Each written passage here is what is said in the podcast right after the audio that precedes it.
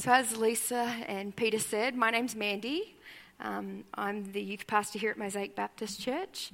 Um, I don't get the opportunity to come up and preach to you guys very often, so it's fun to be up here. I don't know if I would call my sermon a cracker, but thank you, Lisa. I'm not sure what she means by that, but anyway, okay. uh, so, as the youth pastor, I thought it might be really nice to actually have some young people up on the stage, right? Who thinks that's a good idea? Yeah, yeah, I think so.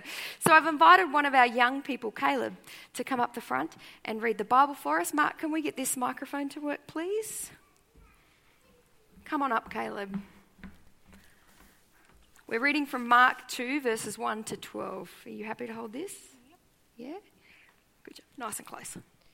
When Jesus returned to Cap- uh, Capernaum several days later, the news spread quickly that he was back home.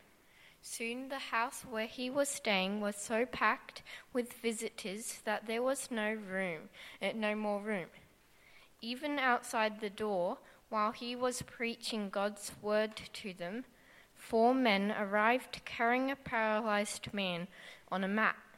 They couldn't bring him to Jesus because of the crowd, so they dug a hole through the roof above his head.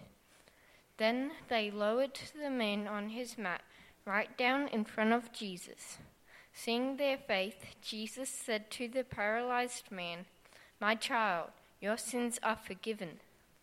But some of the teachers of religious law who were sitting there thought to themselves, Was he saying, This is blasphemy? Only God can forgive sins. Jesus knew immediately that they were Uh, what they were thinking. So he asked them, Why do you question this in your hearts? It is easier to say to the paralyzed man, Your sins are forgiven or stand up, eh, pick up your mat, and walk. So I will prove to you that the Son of Man has the authority on earth to forgive sins. Then Jesus turned to the paralyzed man and said, Stand up, pick up your mat, and go home. And the man jumped up, grabbed his mat, and walked out through the stunned onlookers. They were all amazed and praised God, exclaiming, We've never seen anything like this before. Good job. Can I just say, Caleb said to me before how nervous he was. Hasn't he done a beautiful job? I think we should give him a hand. Well done. Good job. Do you want to preach now? No? I don't think I'm getting out of it. Anyway, um, so when I first saw this Bible reading um, that James gave me, I had a bit of, chuck, bit of a chuckle to myself. Um, the reason I laughed was because James had assumed that I'd really love the idea of preaching about this part of the Bible. And he did that because, like a lot of other people, he assumed uh, that I'm an evangelist. So, as uh, as our pastoral team, we're doing something called the Building Discipleship Culture Training. And that's where we're working with Melbourne um, about the idea of how we teach people to be disciples. And in that training, they got us to fill out a questionnaire to tell, to uh, ask us about what our ministry type was, yeah? Out of the fivefold ministry types. And of course, because us pastors love to have a bit of a laugh, before we did the quiz, we decided we'd figure out who was what. So we said, you know, James, he'll be our teacher. And we said, Lisa and Mark, they'll be our pastors. And we went, like, Andy will be the apostle. And they all went, I am Andy, she'll be the evangelist. Yeah? Now, the only problem with that, there's a few problems with that, but one of the biggest problems is that they're wrong. Now, don't get me wrong, I am passionate about people having an experience of Jesus, Jesus, that transforms their lives, yeah? I'm passionate about people having a faith where their lives are transformed in real and tangible ways, yeah? But I'm not primarily an evangelist. I'm just someone that's had transformation in my life, yeah? And I want that for other people around me. You see, if I was to put myself as one of the characters in this story, I would unequivocally be the man on the mat, without a doubt. I would be the man whose sins was forgiven, who got up running to tell everyone what had happened. That's my story. A little while ago, when I preached in the morning service, some people contacted me afterwards and they said they were concerned that I gave the message that I thought um, my sinfulness or the mistakes that I've made in my past and my childhood and adolescence was somehow funny and something to be proud of. And so, if you were one of those people and you felt that way, can I just uh, apologize wholeheartedly right now? Because I don't think any of that stuff is funny. I don't think any of that stuff is something to be proud of. You see, for me, uh, because I grew up where I grew up, I grew up out in the country in the sticks. I grew up in an environment where I went to a school where the kids and the teachers and pretty much everyone told me I was stupid. They told me I was never going to amount to anything.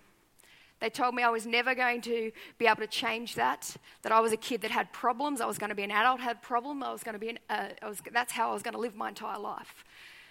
And when I changed schools, when I got to be high school age, uh, I was given the opportunity to get out of where I came from, and so that's what I did. I got out of there as fast as I could. And I came to Canberra, and I did that because I thought maybe I could have a chance for something more. But in my very heart, for a very long time, I felt like I was that stupid kid. That stupid kid that was unlovable, that was fearful, that was never going to amount to anything. That's who I believed I was. Right through my childhood and adolescence, and right into my early adulthood. And because I believed that, I lived like that. Yeah? I lived like I had no purpose. I lived like I was never going to do the right thing anyway, so why would I even try? Yeah? Now, as a 40 something mm-hmm, year old woman, I stand up here on this stage, and every one of those ideas is crazy to me. The idea of being unloved, what? the idea of not being good enough, the idea of being stupid, all of that stuff could not be furthest from the, further from the truth. And the reason for that, and I want to make sure you hear this, the only reason for that, only, hear that word.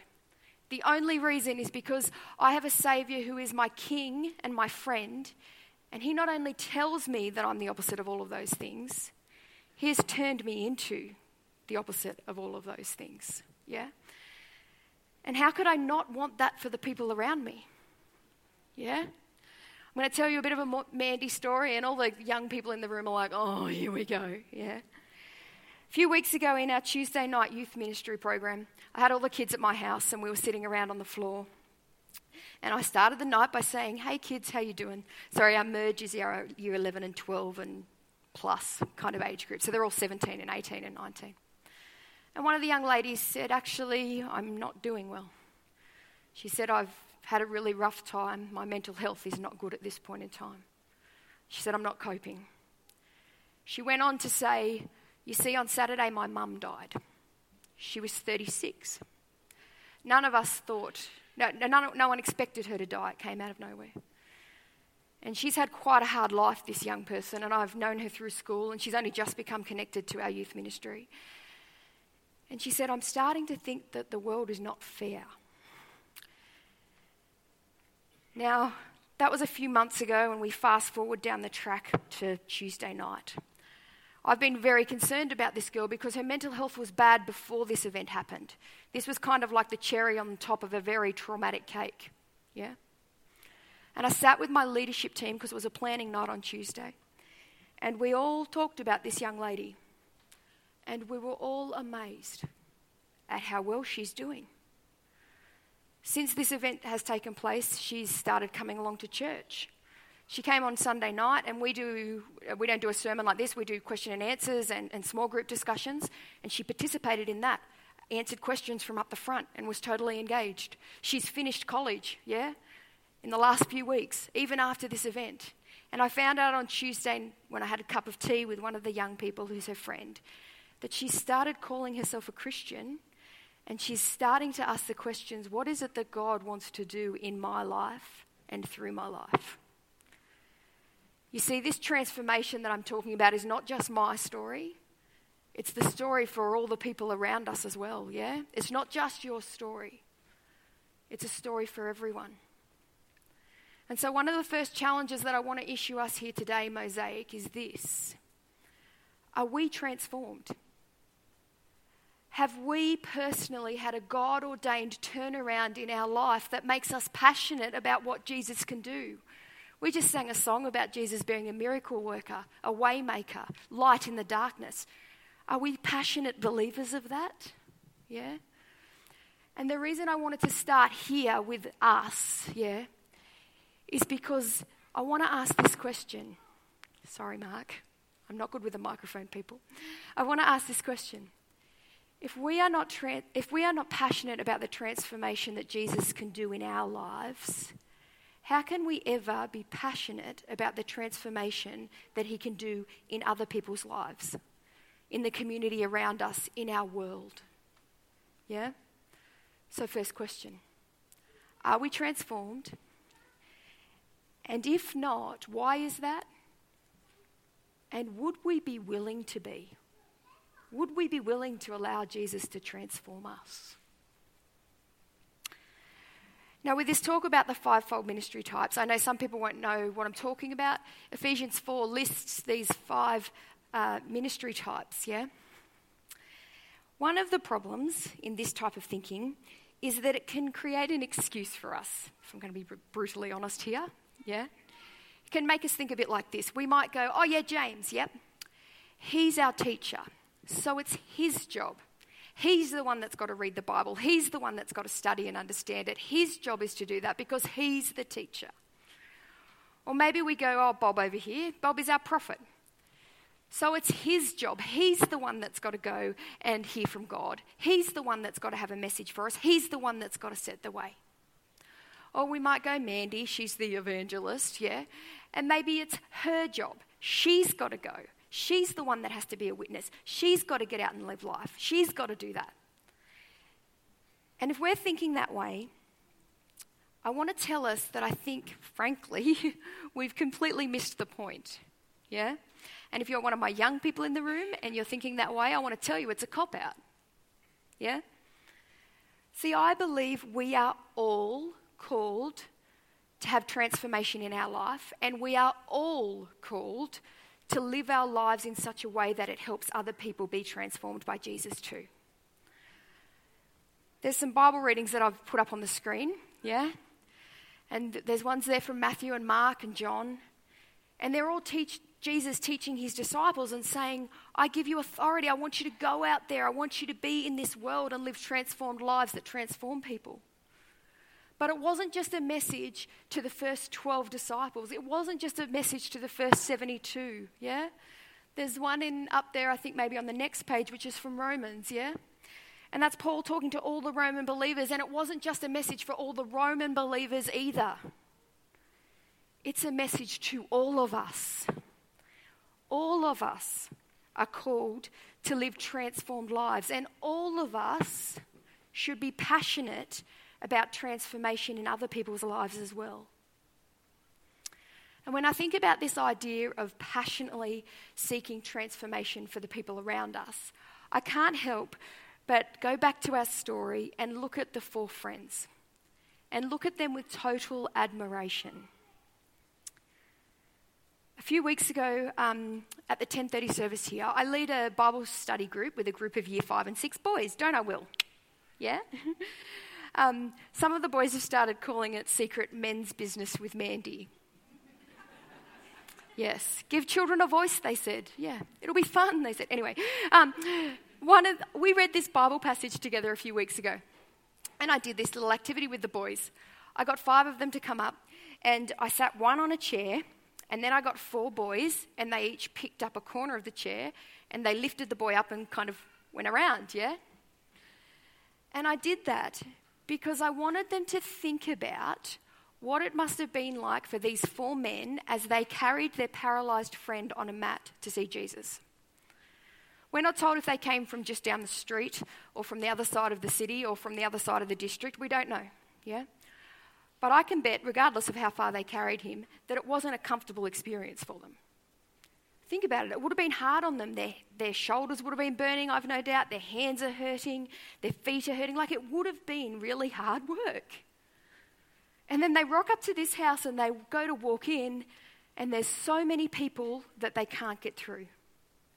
They were so close to Jesus, but they just couldn't get that last little bit. I wonder what they thought. Did they think to themselves, I'm done. This is too hard. I quit. It's probably what what I would have thought, yeah. They're better people than me. But they didn't do that. They pressed on. And we're told, we're not told how, but we're told they get up on the roof, yeah. And then we're told they dug a hole through the roof. This is what Mark 2, uh, verses 4 says. They couldn't bring him to Jesus because of the crowd, so they dug a hole through the roof above his head. Now, it's an interesting choice of wording, right? The Amplified Bible says that they removed the roof.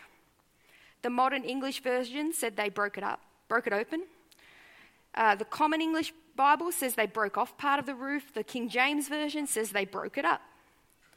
I did some reading of this passage and the passage in Luke, because Luke also talks about this story, and all these different commentaries talking about this passage.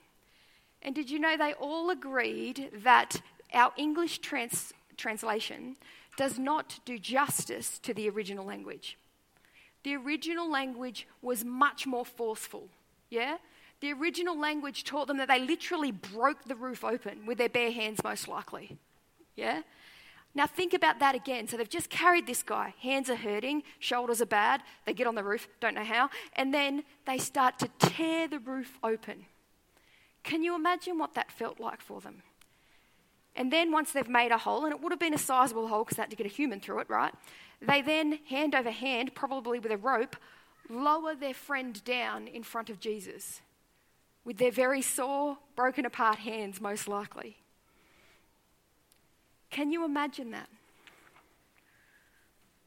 Imagine how the crowd responded. You're just sitting on the floor, most likely, listening to Jesus. He's teaching, and then suddenly clods of dirt, whatever, start falling down. Oh, I wonder what's going on there. And then a person gets lowered down. Like it, it would have been crazy, right? Imagine youth ministry night at Mandy's house, yeah? And a bunch of kids can't get in the door. I might have locked it, but you know. And then uh, some of them, probably led by one of our leaders, get on the roof and dig a hole in my roof. Yeah. I'd be pretty unimpressed. I wonder how the homeowner felt in this situation because someone owned that house, right? Yeah. I wonder what Jesus is thinking as he's up there teaching. Again, the clods of dirt, the person coming down. Like it, it must have been a crazy situation. Verse 5 uh, tells us, gives us an indication of what Jesus' response to this was. And the first three words of verse 5 say, Seeing their faith, Jesus responded to them. It doesn't say seeing his faith about the man on the mat, it says their faith. It's a plural. He's responding to the faith of the friends. He's responding to what he's seeing because he's seeing their faith in action. He's seeing them tear apart the roof. He's seeing them go above and beyond in terms of the obstacles in the road. He's seeing them get uncomfortable and hurting. And that's the faith he's responding to. So I know all of you are smarter than me, so you know where I'm going, right? Can people see our faith in action like this? That's my next challenge to us. Is our faith visible to Jesus? And also, is it visible to the onlookers and the bystanders like the crowd in this story? When I listened to Dan and Becky and what they spoke about, did you hear them say when they chose to stay with COVID, their relationships with all their people changed? That's because these people saw their faith in action they responded to that act of faith in terms of staying, even when it was tough through COVID. So, Mosaic, will we have that type of faith? Will we live a life where the community around us sees our faith in action and responds to it? A few weeks ago, I was at a camp with one of our young people, or a group of our young people, and one of the girls decided to go to do this workshop on discipleship. Now, I didn't want her to go to that workshop by herself because she was the only one out of our crew that went, so I went with her. And the man running the workshop, he's a good mate of mine. I have so much time for him. He's kind of like this gentle, kind uh, man who is also very faith filled. And I think I have so much time for him because of the gentle, kind nature which I do not share with him. Yeah? But he said this, and it was one of those times where it was kind of like I call it a punch in the soul because it was kind of hit me here what he said. And this is the quote, I've put it up on the screen. He said this If we don't help other people to follow Jesus, we get bored, and bored people tend to focus on the wrong things. When I look at this story in Mark and I look at the reaction of the religious leaders, I feel like they're the exact personification of these bored people that my friend Matt is talking about. Think about it, they saw exactly the same thing. They saw the clods of dirt, they saw the hole get ripped open, they saw the person get lowered down, yeah? They saw Jesus perform a miracle. They saw all of this in front of their very eyes. And their response? Was to question Jesus and his authority. The very next story in Mark, after this story that we've read, is when Jesus calls Levi, the tax collector. And the religious leaders respond by saying that he shouldn't be hanging around with those type of people. And Jesus responds to them and says, No, actually, it's the sick that need a doctor. And then the very next story after Levi is when the religious leaders start telling Jesus and his uh, followers that they're doing the wrong thing because they're working on the Sabbath because they did a miracle. You see, I'm going to argue that the religious leaders had forgotten that their job was to help people to get closer to God. And they were bored. And they lost focus on the things that actually mattered. They focused on the wrong thing. They focused on sins. They focused on, on rules and regulations. They focused on why Jesus wasn't doing what they thought he should be doing, the way they, they thought he should be doing it. They focused on why they were right and why he was wrong. And as much as this reaction makes me furious, at the same time, if I'm going to be brutally honest, and that's what I do, because it's a cracker, right, Lise? Sometimes I see this reaction in us. When people come to us and they say, someone will say, Oh, Mandy, I really don't like hymns. When I come to church, I just can't connect with hymns. I hate them. I wish we wouldn't sing them. And then the next person over here says, Oh, Mandy, we should only sing hymns because that's the best and only way to connect to God. I wonder if we're bored. Or when someone comes to me and says, Mandy, I really miss the drums. We should have the drums every week because that's how churches grow. Yeah. And someone else comes to me and says, Mandy, I hate the drums. I never want to have the drums again. And I hope all drummers are drowned at birth. Yes, that comment's been made. Yeah. I wonder if we're bored. When I hear people complain and they say, Mandy, we don't like having kids in the service. They make a noise and they make a mess. And I know that they do. Yeah. I wonder again, are we bored? Or when people tell me that they don't like the youth ministry programs we run because the kids have problems, they don't, by the way. Again, I wonder if we're bored. You see, I wonder if there's a chance that we've forgotten that this these ministries we run and this service that we're part of, this building, the complex organization that is Mosaic, to use someone else's language, yeah, I wonder if we've forgotten that all of that stuff is not about us and our preferences. It's actually about helping people get closer to God so that He can transform them. As I was going through the sermon this week and figuring out what I was going to say, every time I prayed, I felt like there was something else that I needed to share, and I haven't written it down, so I'm going off the cuff here. I feel like there's another group of people here, the majority of us, I hope, who are not bored at all, but we're more like the crowd in this story. You see, I think the crowd sometimes gets a bad rap here. But let's be real, they went out of their way to be in that room with Jesus.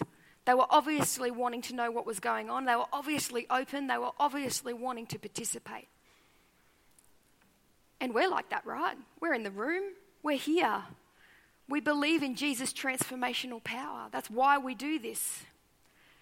But just like that crowd, yeah, I wonder if sometimes we're in the way and we don't realize. I wonder if we could be brave enough today to pray to God and to ask Him to show us how we might need to move aside to let someone else come through. How we might need to look around us and see who's here, like the paralyzed man on the mat, who can't get through to Jesus because of us. So, Mosaic, is God asking us to step aside for someone else? Are we willing to pray that brave prayer and ask Him to show us if that might be the case? So, with that in mind, I'm going to pray for us. Lord Jesus, again, I want to thank you that you are a miracle worker and that you are light in the darkness. And Lord God, I would ask that here at Mosaic, you would help this place to become a place of revival where the baptistry is not covered because we need to use it so often. Where we hear mi- miraculous stories of transformation in people's lives every day. Where we see you at work in us so deeply that we can't help but be passionate about what you might have in store for the people around us for this community of Belconnen, for Canberra more broadly, and all over this world. Lord Jesus, will you speak to us? Will you change us? And will you make us into everything that you would have us be in this space? Amen.